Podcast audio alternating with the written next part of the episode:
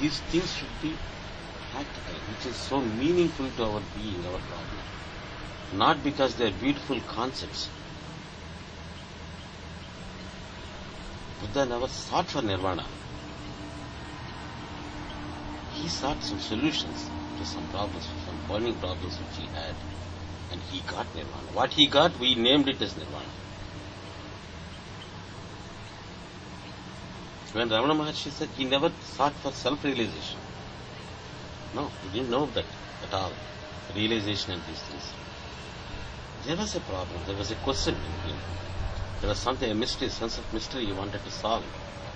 And when he solved it, that the answer which he got, we label it as self-realization.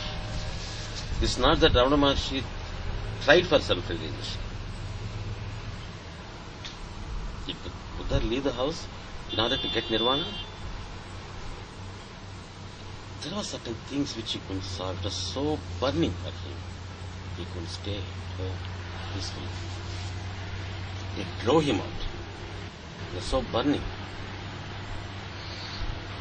Do you have that burning? If there is no need that we should have the same kind of burning. People have different kinds of burns. What is your burning?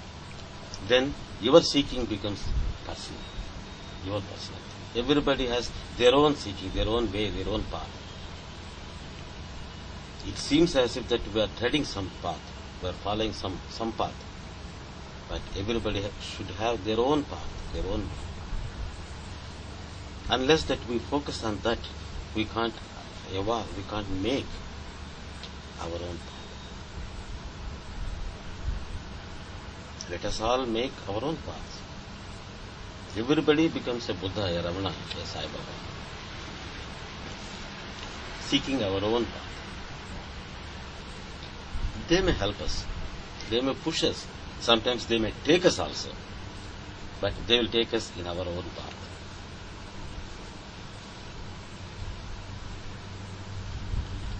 So let those things be personal, not some impersonal concepts. Let your seeking be so personal, basing on your own needs, your own concepts of fulfillment, your own experience of frustration and fulfillment.